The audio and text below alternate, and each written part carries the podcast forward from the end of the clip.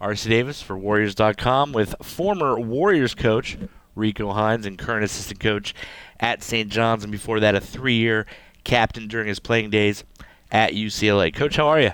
I'm good, RC. How are you?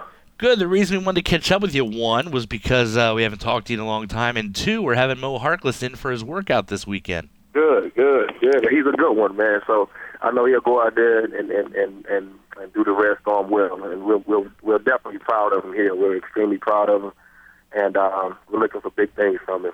You guys really leaned on him a lot there at St. John's. We did, we did, because you know what? He's so versatile. He's really, really versatile. He can, you know, he, he can shoot it. He can, you know, he can pass. He can play inside out, and he, he's a really, really good rebounder. You know, at six nine, uh, really long arms. He can defend multiple positions. So his main thing is he's just such a versatile player that we leaned on him for a lot of things. Do you think defense will be his calling card at the next level? The thing that might mean the difference uh, between you know playing and not playing?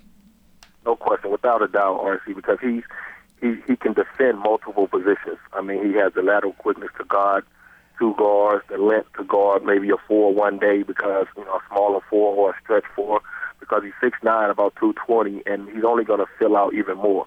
You know what I mean? He could get, he could get around to two thirty, and I mean he could be a, a, a real real good defender. In the, in the like in the, in the same realm as a Trevor Ariza or a James Posey or something like that with that length that he has to guard multiple positions. He can uh, get up and down the floor too. He's quite an athlete. Fill the wings. So he's he is man. He's really athletic and he can run like a deer, man. He's long. It doesn't take him long to fill that lane and uh, transitioning from defense to offense and, and, and vice versa. He it, it, he's he's a special athlete. He's a freakish athlete. Um, you know, I, I know he tests well in Chicago, and um, he's just he's just a really really versatile player, a versatile athlete, man. So whoever takes him is is going to be proud, and the sky's the limit for him. And we we really don't know what his ceiling is um, because you know he's so young. He's so young and untapped, man. He could he could really be every year, the days leading up to the draft, there's a lot of jockeying for position and a lot of lying going on and things like that. Recently, his stock has risen uh, substantially. Why do you think that is? Number one, I think is because his work ethic. I mean, he's a gym rat. He's a total gym rat. I mean, he would, he would be, you know, he would be the, uh, the last one to leave practice the practice floor every day.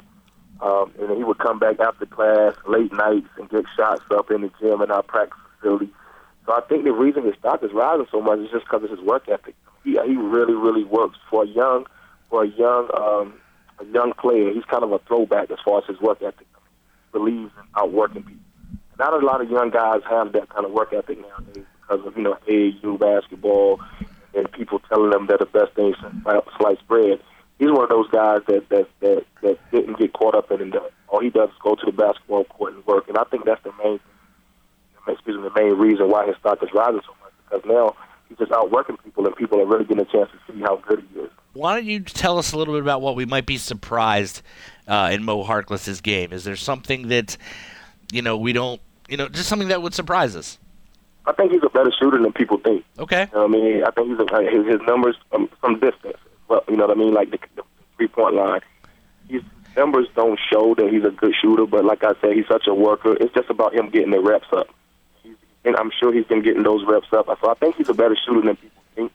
I think he's a, more of a versatile player than people think. People say he's versatile, but you have no idea how versatile this long athlete is until you see person. I mean, looks the part. You know what I mean? He, he looks like he's supposed to be in the NBA. Right. He has an NBA build, six eight. I mean, looks like a great athlete. Oh, he is, man. But he definitely is. I think the biggest thing that people surprised is he'll be, I think he'll be a good spot up shooter for a long time in the NBA. Well, let's catch up with you a little bit. Since you left Golden State, you've been there in St. John's. Things good for you there with the Red Storm? Everything is good. Everything is good. Our first season here, you know, we finished top for third in the Big East and uh, made made to the NCAA tournament. The first time the Red Storm had did that in a while. So you know, we brought a lot of excitement back to New York and the Garden, and it was a lot of fun. Last season we were really young with Moe and, and, and five other freshmen that came in and uh, so we had a down, a little bit of a down year, but we, and obviously with Coach Lavin having, you know, another uh, Bay Area product, having prostate cancer, we, we went through a lot of ups and downs last year. But the main thing is he um, he's cancer free now, and he beat cancer. So last year was a little up and down for us, but we ended up signing a great stellar recruiting class this season. So we're looking at back at, at the top of the Big East next season, man.